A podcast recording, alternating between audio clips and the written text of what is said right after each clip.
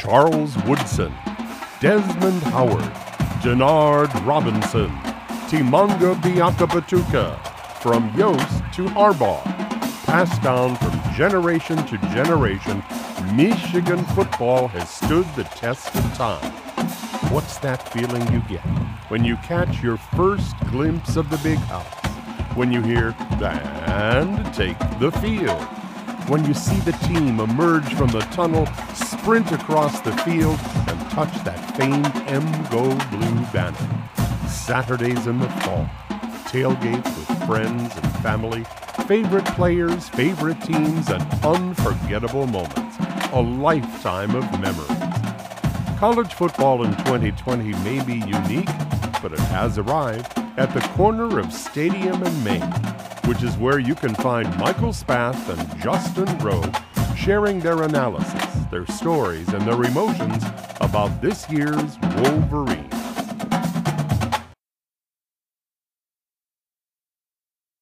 This is the Stadium and Main podcast, presented by Kapnick Insurance Group, Wolverine State Brewing Company, and Lewis Jewelers. Welcome to the Stadium and Main podcast. I am Justin Roh, and I am joined here today by Michael Spath. Michael, it is Thursday, October, or sorry, November 5th. Jeez, wow, we really went right into November here. Uh, it's been a, a, big week with the election obviously going on. Uh, we had Michigan, Michigan State last week, and we covered that earlier this week. And now we are on to Indiana this week. How are you feeling out there today, Michael? Well, as, as you and I were kind of discussing it, you know, football and college football in particular has taken a back seat to what's going on uh, nationally. Here we are on Thursday morning. Uh, we still don't know who our president is. Uh, we probably won't know for the next 24 to 48 hours. Uh, just a surreal feeling. And the good news, I guess, is that if uh, you know, last night there was some Mid American Conference football. Uh, you know, the, the the Big Ten will have their Friday night game, and and Big Ten football will be back this weekend to distract you.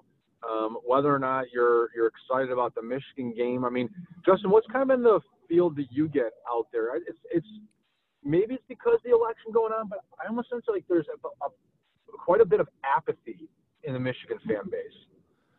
Yeah, I think that I think that this uh, this fan base feels just kind of beaten down. We talked about it earlier this week, but it's the, it's the Groundhog Day feeling, right? Where it's like, all right, well, why get your hopes up again when you know it's they're going to get beaten down at, at, time after time? So um, I think it's it's as we talked about, maybe that feeling has gotten to Jim Harbaugh, and that's the reason for the, his lack of fire and, and fight at this point. But um, it, it's the same feeling for a lot of fans out there that are feeling, you know, like, all right, why do I feel? Why do I need to get my hopes up? Why do I need to care about this team eh, when um, it's not going to nothing's changing. The the coaching staff is is feeling you know doing the same thing over and over, and so um, yeah, it, it, I think the election definitely has to do with it, but just being on social media out there, you know, following other accounts and fans and interacting with people,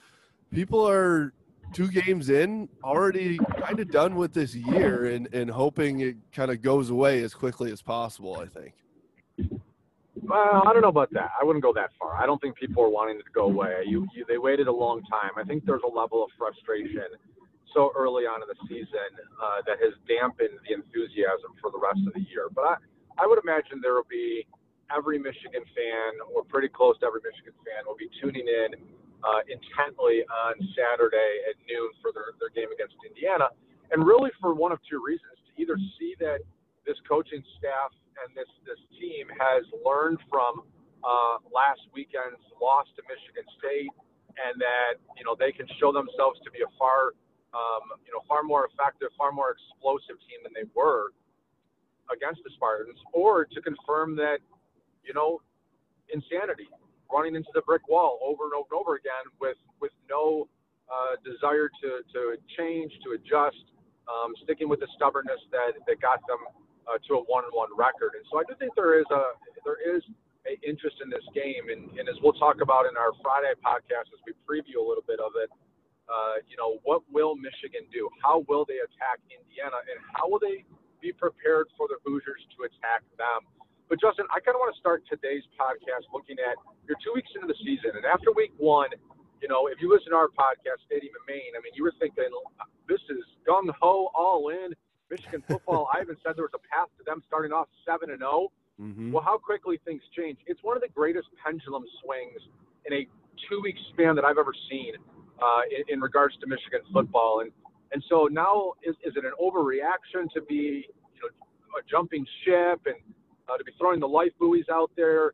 Where where are we really when we look at this team and look at the position groups? So let's start with quarterback. Joe Milton, first game of the year, you know, didn't throw the ball downfield, but was an effective uh, runner um, on quarterback draws and read option plays. We also saw him, you know, he was he was cool, calm, collected in the pocket. Uh, he he looked like a, a intangibles player, someone who gets the best out of the guys around him.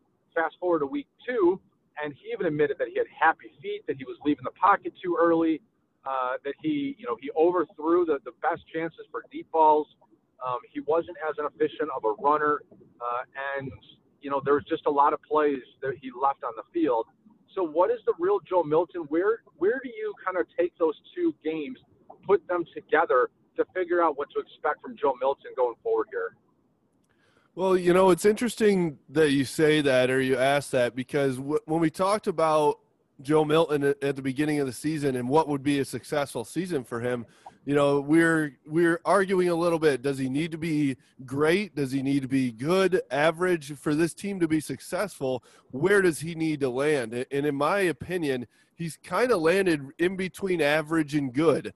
Um, and i think the the hope for michigan fans was to finally find that guy that actually goes from average to good to great. And and i think that was a little uh, ambitious of the fan base and, of probably us too to think that a guy that has zero experience was just going to go out there and be great right away. Um, but well, how you you know you said it earlier in the year as well. Justin Fields came out with zero experience and became great within you know just one or two or three games. So um, I, I think that he's been he's been okay. He's been he's do, done his job. I don't think that the loss last week was on Joe Milton's shoulders at, at, at all. I think he did uh, a fine enough job to win that football game if the defense uh, can can hold them to uh, some lesser points there. So, um, does he have a lot to improve on?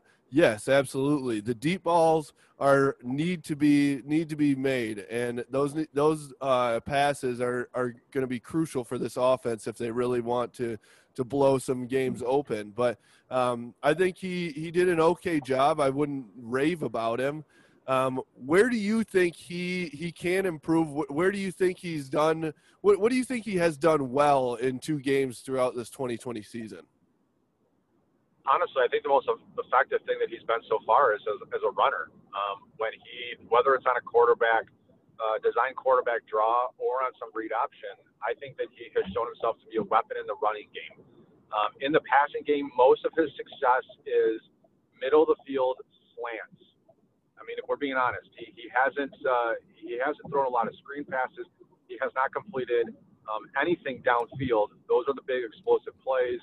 Uh, you know, he's been limited a little bit with the play calling because they, uh, you know, we haven't seen much in terms of crossing routes. We haven't seen wheel routes from running backs. Uh, we haven't seen that many post patterns uh, that have led to big plays. He's had some drops. I mean, last week, Erick All dropped the ball again. Mike Sainristil dropped the ball. Ronnie Bell dropped the ball. I mean, those are all opportunities that Michigan's missing out on. Uh, and certainly the wide receiver room has got to be significantly better than what we've seen the first two weeks, Justin. But I mean, I give him, I guess, like a C plus, B minus, because here's the thing about it that I said is that at some point, whether it was early on in the year or late in the year, Joe Milton has to be a, a difference maker for Michigan. And in week two, I, I give you, I, I agree that the coaching was poor and the play calling was poor, but you know, Joe Milton needed needed to make a big play, and he had I mean, it's hard to say. But he had one great opportunity with Ronnie Bell uh, down the middle of the field, open by what would you say? The closest guy was maybe 15 yards away, yeah. and he overshot yep. him by 20 by 20 yards. you know, like there were a couple of other opportunities, a couple of out patterns uh, where he sailed the ball and had a chance for a big play. So I, he hasn't made a big play with his arm yet in two weeks, and to me, uh, that just brings his grade down. He's got to be better than that. He's got to be, um, you know, and it's as you say, he's two games in. He's very inexperienced, but it was Michigan State. It wasn't Ohio State. Right. And that was Ohio State in week two. You might be like, well, that's a lot for you know to put on a kid's shoulders. It was Michigan State in week two. He needed to be better than Rocky Lombardi, and he wasn't. And that's where we find Michigan. Uh, that's why we find Michigan one and one. So, yeah, it's he's got a lot of room to improve. This is going to be a big week for him because he's got to be better than Michael Penix Jr.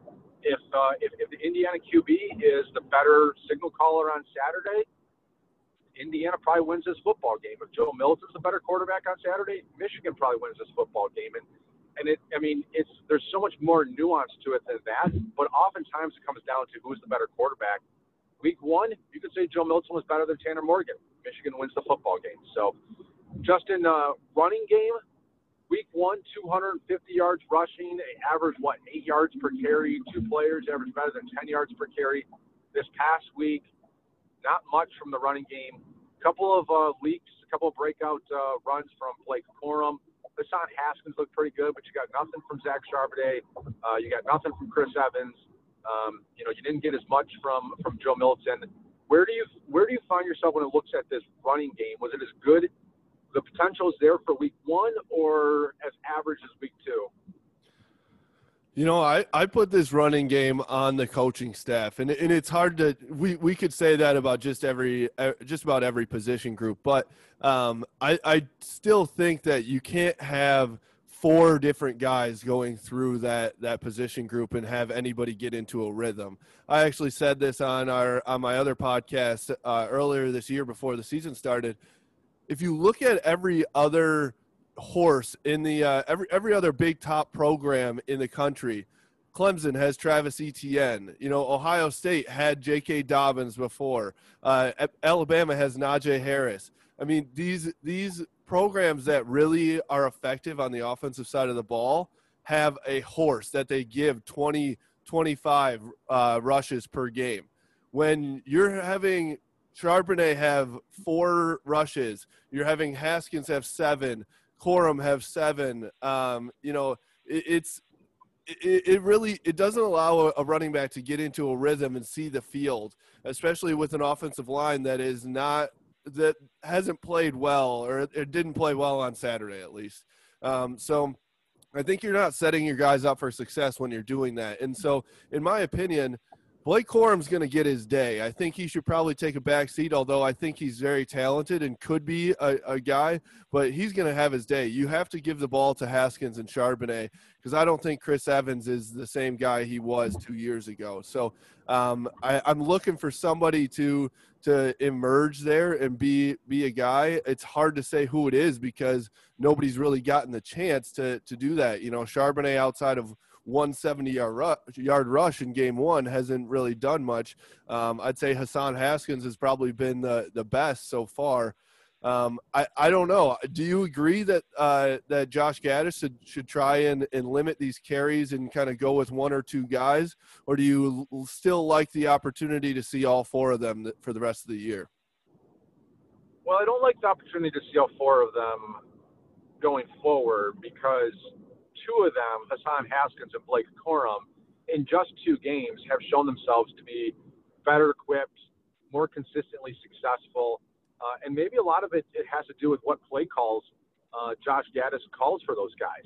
Um, you know, he does give Blake Corum seemingly more outside zone uh, opportunities. And Hassan Haskins has shown an ability that uh, even if there's not a great hole, that he's good at wiggling through and then, you know, making a little move and bouncing uh, bouncing up to the second level. So I would go with Hassan Haskins and Blake Corum as a one-two right now with the Zach Charbonnet a three, and and you know I really wouldn't. Uh, at some point, you can't be worried about like getting everybody their touches and keeping everybody happy. You've got to win football games. Um, if that means that Chris Evans is the odd man out this week, that means press conference earlier this week essentially said that all four guys are still going to get all their touches. Uh, maybe throw Ben Mason in that mix a little bit too. So I don't know if that's a winning strategy, but it worked in week one um, because they were because they were just gutting uh, that Minnesota defense and defensive front seven. So yeah, I agree with you. The running game was a lot more on the coaches than I put on the running backs.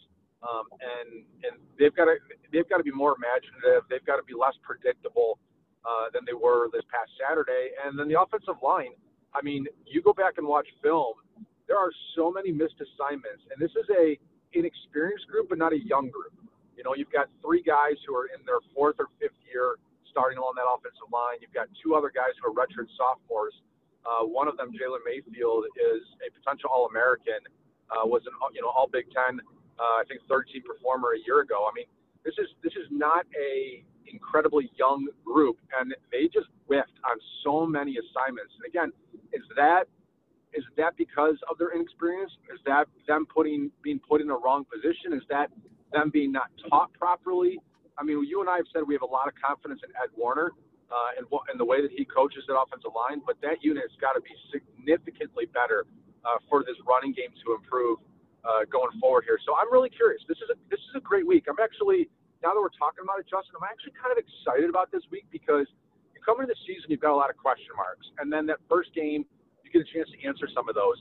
But now coming off of week two, I feel like so many other questions have arisen for this Michigan football team, and we're going to see what they're all about. And if if they come out and answer a lot of those questions, again, I'm not saying they're going to win the Big Ten title. I'm not going to get hyped. I still think Jim Harbaugh should, needs to go. That uh, his time has run out here. But at least like you can see them respond and show that like you know what we we can we can improve. We can we can adapt, we can adjust, we can uh, make changes and, and, and grow up and get better uh, week to week because that's the big thing. If they're not getting any better, then I mean, this is an easy call at the end of the season. Yeah, absolutely. Yeah, I think this is uh, this is kind of you know every game in an eight game season is a make or break game. You can say it, but for this program in which uh, which direction they're going to go for the rest of the year and in the in the future, um, it, this this game is very very important because if they come out and lay an egg again like they did against Michigan State, well, recruits already have started to hop off the ship um, after last week's game, and it's going to continue. And so um, the pressure on Jim Harbaugh then gets you know more and more, and the pressure on Warde Manuel to make a decision sooner than he wants to becomes apparent. And um, yeah, I, I, think this game is more important than people are are realizing out there.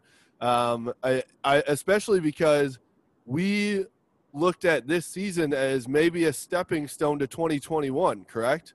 So it's yeah. it's definitely you know uh, a a year that you don't need to to win a Big Ten title this year, but you need to make progress forward and, and set yourself up for 2021. And two games in, I don't like the looks of of this team going into next season, uh, where I was hoping that this would be a team that's looking like, hey 2021 could be an actual year that they're contending for the Big Ten title and possibly college football playoff berth. So that's for sure. Well, I'm not. Yeah, I'm not ready to go there. I mean, it's it, it's it's two games to say that they're not looking like a team that goes into 2021 well. I mean, that's that's a long way off. This entire offensive line, with the exception of their center Andrew Vastardis and their right tackle uh, Jalen Mayfield, who we expect to go pro after this year, um, all those guys would return. If all those guys are better, or they take Chuck Filiaga out at left guard and they bring in, uh, you know, one of the one of the youngsters, and they're they're all you know peaking at the end of the season,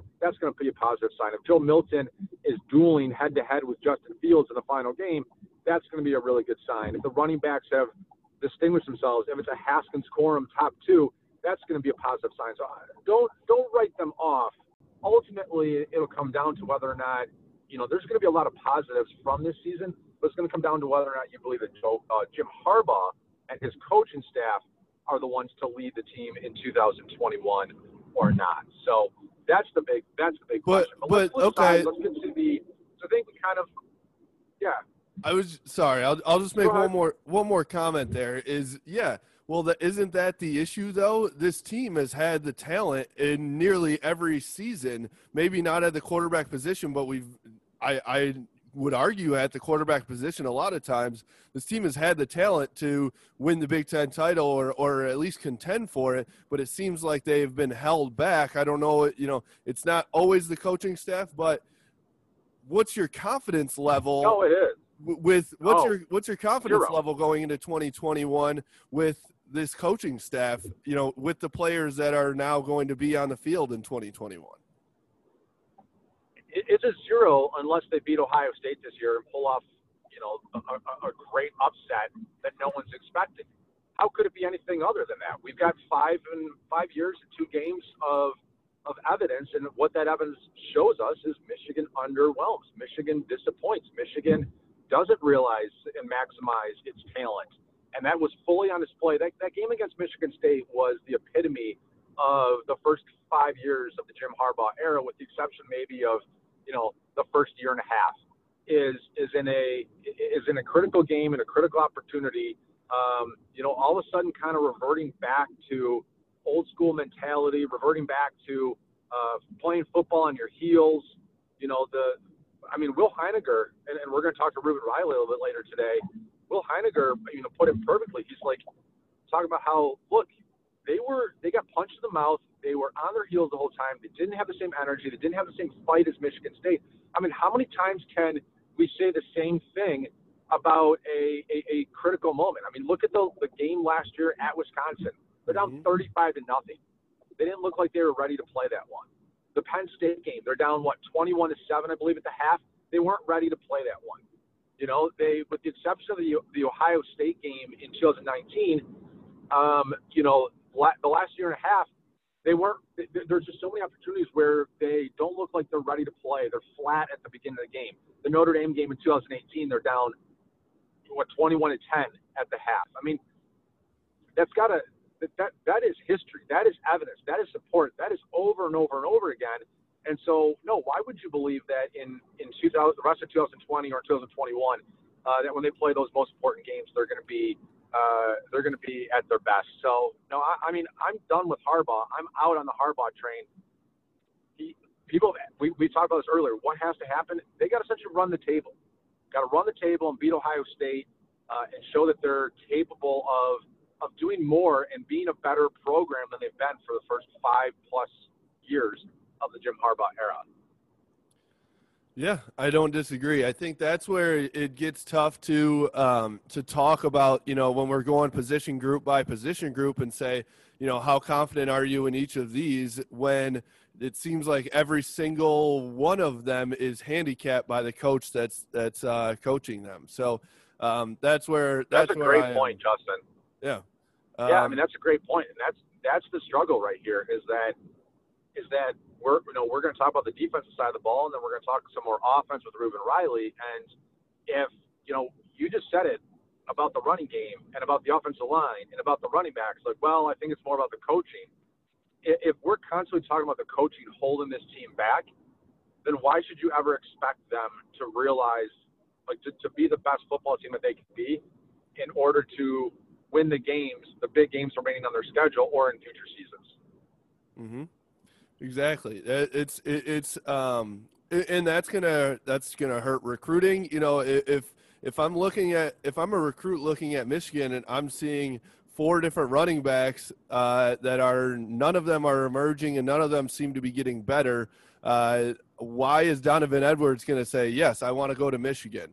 He's going to say no. I want to go to Ohio State or Alabama where I'm going to get 25 touches a game and be the front runner, or the you know I'm going to be in the Heisman uh, on the Heisman watch. And so um, it's the same deal with with the offensive line where seems like they've taken a step backwards. The the defensive secondary, and we can move move there now, has definitely taken a step backwards. And so um, let, as we do move to the defense. What do you let, let's talk about the secondary obviously which was the the bigger the big problem against Michigan State. Where do you put them at moving forward? Do you have any confidence in them? Do you think that they can uh, manage things here for the rest of the year at least? No, I mean, I I think if, if Michigan fans are being the most honest with themselves, their single greatest concern remains in the secondary because Dax Hill is one man and four guys have to play at one time, and quite often five guys are playing at one time. Uh, and we have seen nothing in the first two weeks of the season from Vincent Gray, uh, from Brad Hawkins, um, from Makari Paige, who's gotten a lot of run as the third safety, um, and and throw in Gemon Green. Uh, you you have seen. I mean, this is the type of stuff that two weeks in the season is is giving every Michigan fan their and their coaches nightmares because they've looked they've looked bad, really bad. Uh, they've gotten a lot of pass interference and holding penalties because they're they're not confident in themselves. Uh, they don't look back for the ball. Uh, they're getting beat deep. Um, they're falling down when when they're in good in good position.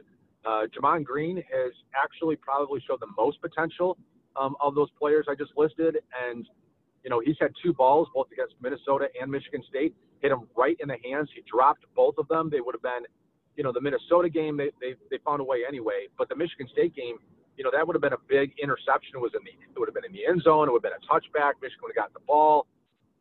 I mean, you know, they have to make those game changing plays. And this is a serious concern because these are, even this week, Jim Harbaugh said Vincent Gray is our best cornerback, bar, bar none. Like, we're not, it's not, I'm not trying to boost up his confidence. He's our best cornerback, and you'll see it.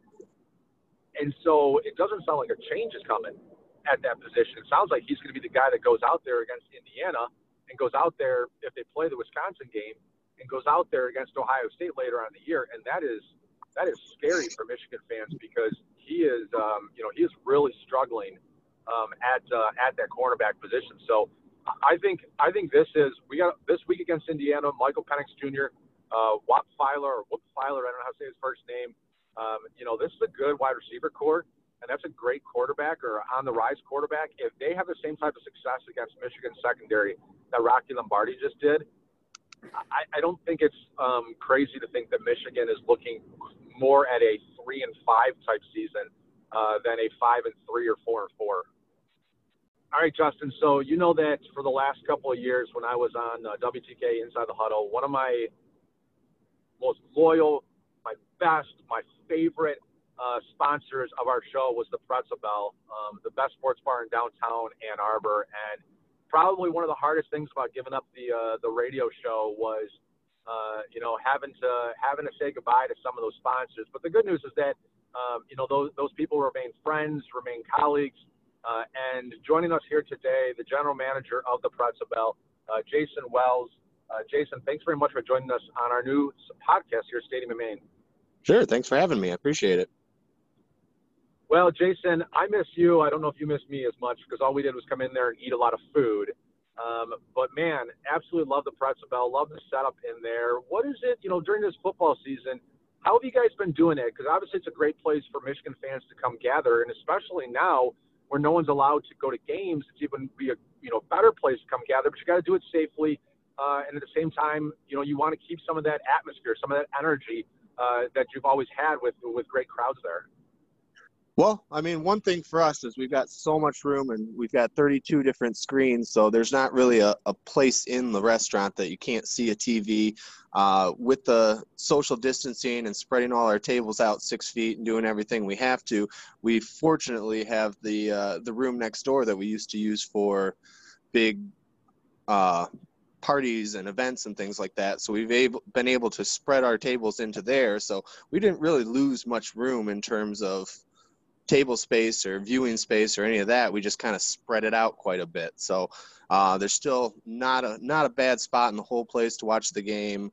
Uh, really fun atmosphere. A lot of Michigan. A lot of a lot of sports. All that sort of stuff. So we also added some. Uh, filtration to our uh, ventilation to make sure our air is nice and clean and uh, we've got 25 tables on our patio right now uh, some heaters out there as it's starting to get a little colder. But we we just we have all the room still. Uh, Jason, one of the things that I love about the Pretzel Bell is you guys are right there downtown Main and Liberty, and you are right on a corner, and you've got a ton of patio space um, out in front of Pretzel Bell, on the side of Pretzel Bell, uh, and and this weekend, you know, certainly you want to watch the game, but this weekend we're kind of getting one of those warm spells in Michigan that we're we get lucky to get in November. It's supposed to be mid 60s, maybe even 70 degrees and sunny. Uh, so a great opportunity for some patio service. I would suggest getting there early. What time do you guys open on Saturday and Sunday this weekend? Uh, and how long will you be open on uh, Thursday and Friday uh, this this week too uh, with the patio service? We we're gonna open at 11:30 on Saturday, so give people time to get in there and get settled before the game. Uh, Fridays we we open at four. We're only open for dinner service, and Saturday and Sunday we're open from 11 or Saturday 11:30 till 11 o'clock at night. The kitchen closes, but we stay open till midnight, and then Sunday we open again at noon and stay open till 10. Uh, the cool thing, Ann Arbor right now, they're closing down the streets starting two o'clock on Friday. So it's uh, the the streets are closed. You can walk around. We can put tables out in the street. It's it's really a fun atmosphere down there. Well, and uh, great great you know full bar. Uh, always have fun beers on tap. Usually local beers uh, from uh, from North Peak, from uh, from Jolly Pumpkin, from Grizzly Peak, um, Blue Tractor, all those local beers are on tap. You still got the mystery beer uh, where uh, you can just kind of take your chances, uh, punch the button, and, and see what comes out, um, and a great food selection. Uh, what are some of the things that you're highlighting right now on the menu? Well, our biggest thing right now is our Detroit style pizza. You know, we we brought that out uh, towards the end of last year, and it's it's just been going crazy. It's it's a real thick crust pizza uh, crunchy edges. Um, it's it's delicious. We've got a barbecue. Yeah, I've uh, we or a veggie. Yeah, we've had that. We've had that pizza a lot, man. I'm a huge fan. I, I I told you when you first did it, I was shocked at how good the pizza is that you guys make. I'm like, come on, this is like a pretzel. This is a burger place. This is buffalo chicken. This is, uh, you know, poutine, and your pizza uh, was as good of any pizza that you'll have in Ann Arbor. Yeah, I it's it's my favorite pizza in Ann Arbor by far. Well, you mentioned a couple of other things you were mentioning. Sorry, I didn't mean to cut you off. I was just drilling, salivating things with your pizza. um, well, one of the cool things we're doing for the Michigan football games, you come in, you stay for the game. At the end of the game, Michigan wins. We're giving the percent of the point spread off your tab. Um, so Michigan wins by 14, we'll take 14% off the bill. We've well, that's got, pretty cool. Well, yeah, I know that. Yeah, I know last week you guys were talking about doing that. It kind of backfired a little bit. Did you end up giving them the uh, percentage that Michigan State won by? I, I think probably not. yeah, no, it didn't. It didn't work out in the favor of the guests last week, but may hopefully this weekend. Indeed. Well, Jason, man, love your stuff. Um, have always appreciated your friendship and your relationship uh, with uh, Inside the Huddle. Um, you know, glad to be able to feature you here today on uh, the Stadium and Main podcast. Um, really looking forward to to getting in there soon and, and to watching the game. Uh, you know, I, I, I miss it. Uh, we've been a little bit, our, our family's been a little cautious. We're more of the carry out people right now than the, the come into the bar and watch it. Um, but, you know, your, your food is outstanding. Your beer selection, great. Uh, you know, full bar, as I said. And I love the fact that you guys have used that, all the space that you have available to you uh, so people can continue to get in there, watch the game with fellow Michigan fans, cheer on the Maize and Blue. Uh, so good luck to you this weekend. Enjoy what's going to be a gorgeous weekend. Uh, go blue, and you can learn more by going to thepretzelbell.com. Well, don't forget you can order our uh, food for takeout or delivery on DoorDash, and we can we can do the mystery beer to go. So make sure to check that out. Thank you, Jason. Really appreciate it. All right, thanks thanks for having me. Look forward to having you in as a guest. Justin, I mean, am I wrong? Like, why should I have any confidence in this uh, secondary and their ability to stop big plays?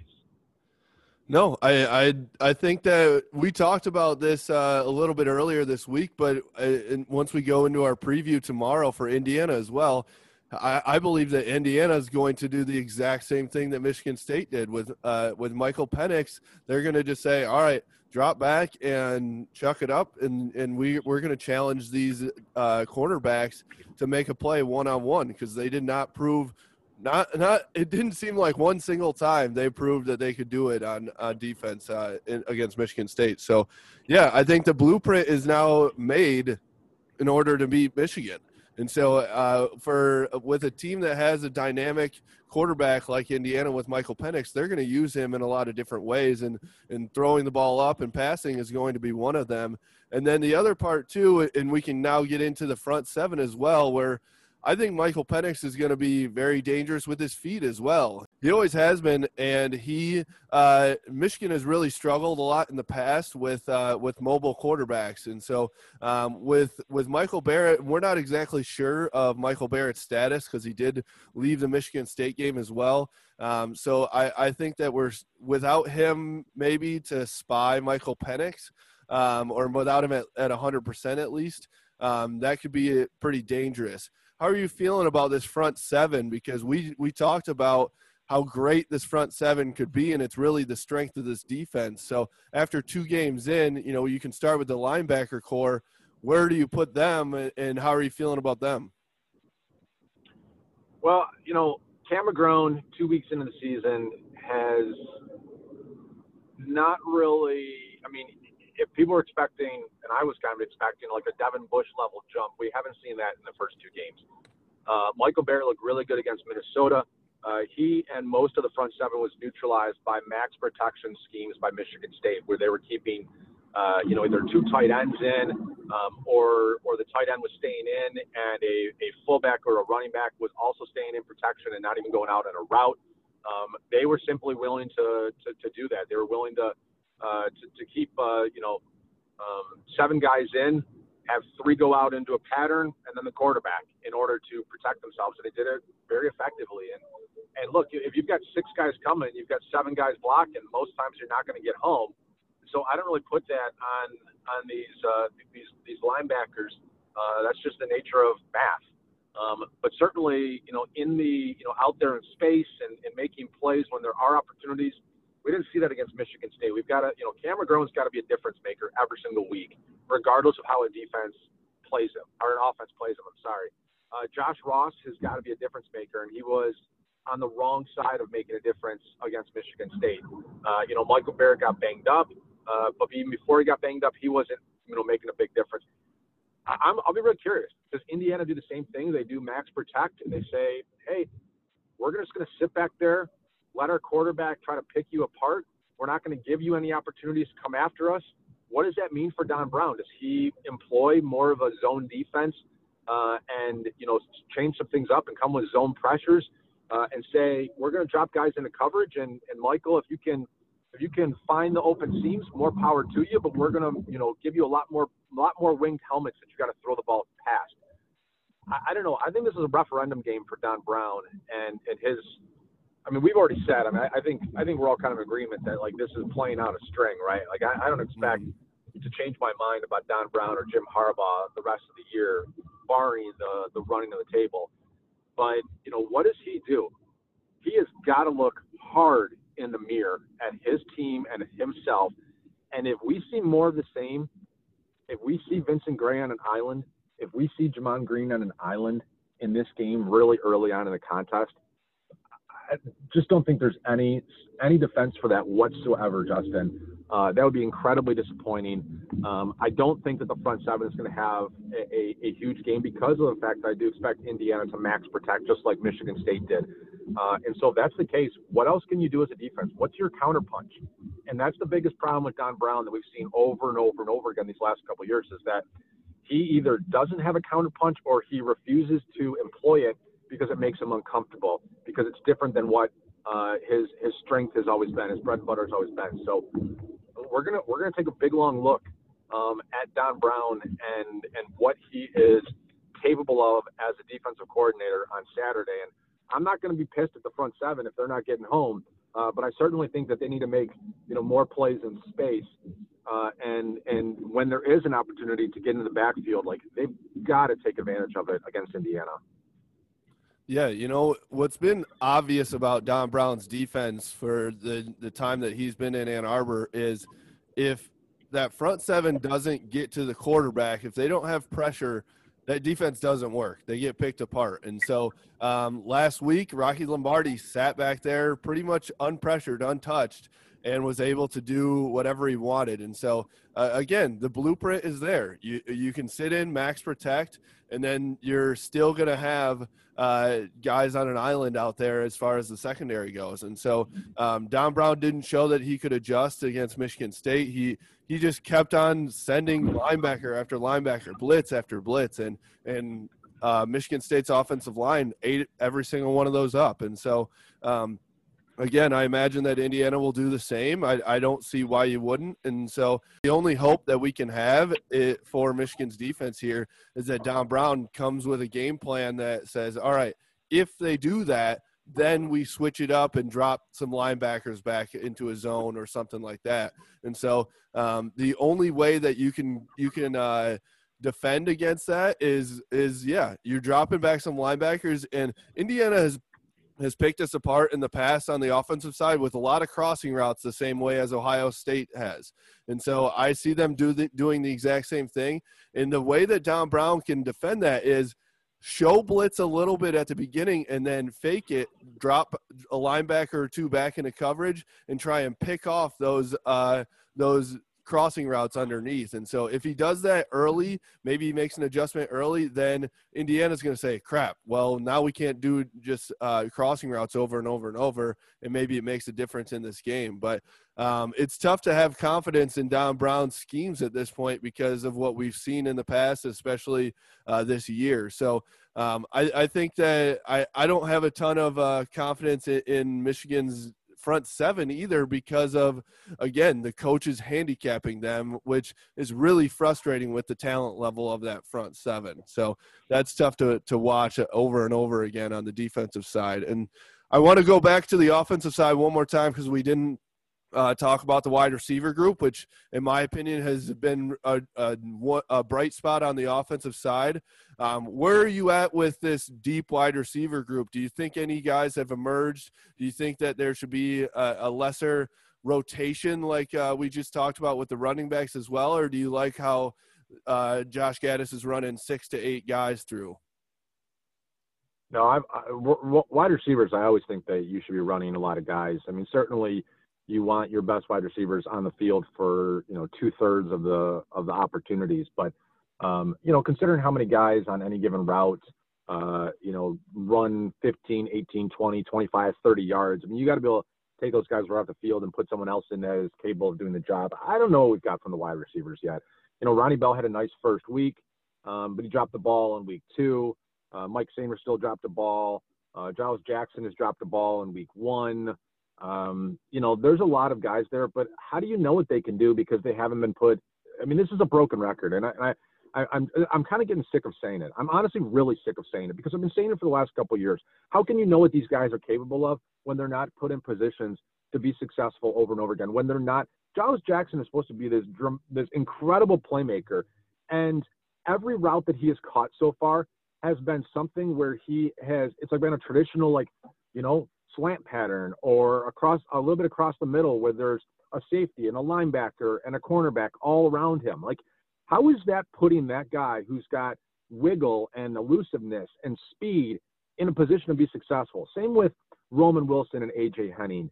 Uh, I just I, I don't get it. I, I don't understand how you talk about speed and space. You come into the offense uh, a year and a half ago or two years ago, whatever it is. You talk about how you're always going to put guys in a position to to make plays, and then you just don't do it.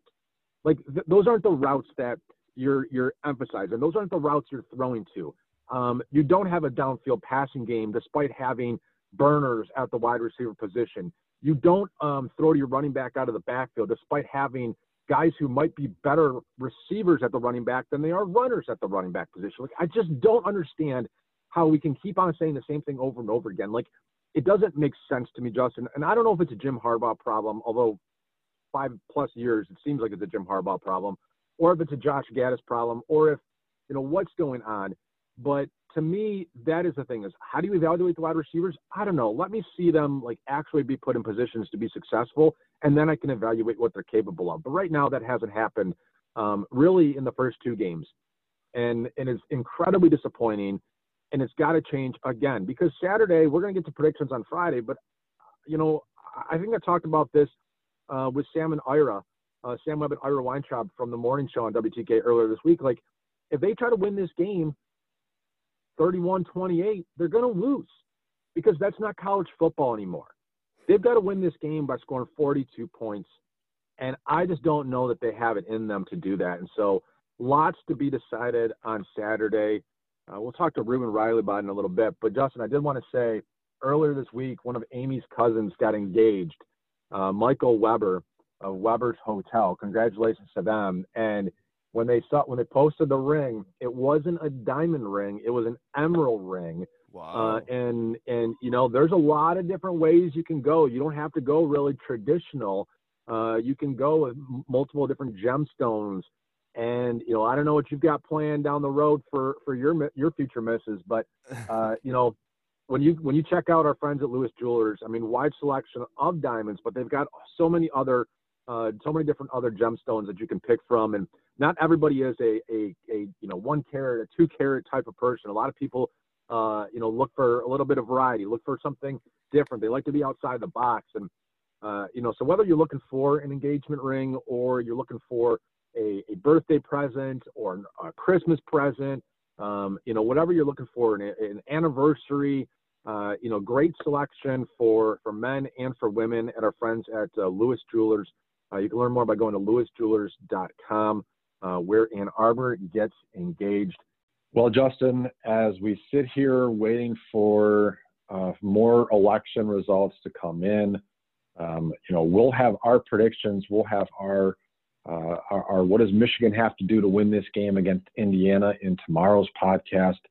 Uh, you know, really, honestly, like I didn't think that I'd be here um, at this point in the week. Like I didn't think that like there'd be any type of enthusiasm, energy, excitement for the for the game against Indiana on Saturday. But I think because of what we talked about a little bit earlier, just like all these questions now, all these, you know, will they be continue to be stubborn? Will Joe Milton have a bounce back game?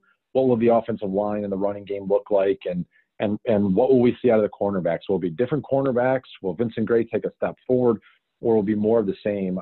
I, I think there's just like a fascinating almost like when in, in biology when you uh, when you you know your sophomore year in high school or junior year uh, when you dissected that first animal whether it was like a mink or a you know little uh, like a pig or whatever you did uh, this is kind of like the moment right now where where you're going to take Michigan football apart and you're going to like probe and and look at all the insides and see uh, what comes out of it and what you learn from it um, and so that's kind of where I find myself. I mean, I'm not as much as like an excitement for like being a fan, like cheering for my team, but more so from being like an putting like an analytic, uh, analyst, analytic. My goodness, analytic hat on, Justin, uh, and kind of like looking at this from an objective point of view and saying like, okay, everything we saw last week, uh, you know, is was that an anomaly? Was what is the real Michigan football team for the rest of the season? What are you know what are these guys capable of? Um, we should know a lot more about this. Uh, we'll know a lot more about uh, Michigan, uh, its coaching staff, its young players, and its veterans uh, come Saturday at 3:30 uh, p.m.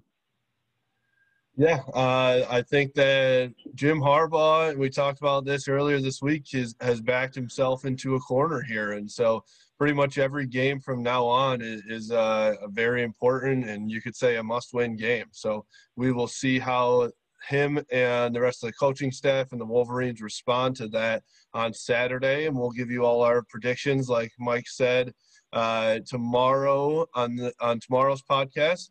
Um, for right now, this is our, our wrap up for today. You can follow us on Twitter at Stadium Main Pod, as well as on Instagram, and you can follow Mike at Michael Spath ITH, myself at Justin Roh 92.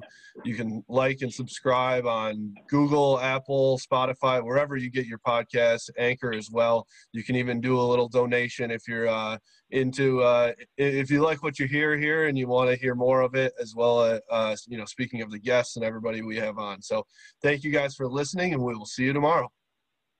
All right. Thanks to our sponsor, Wolverine State Brewing Company.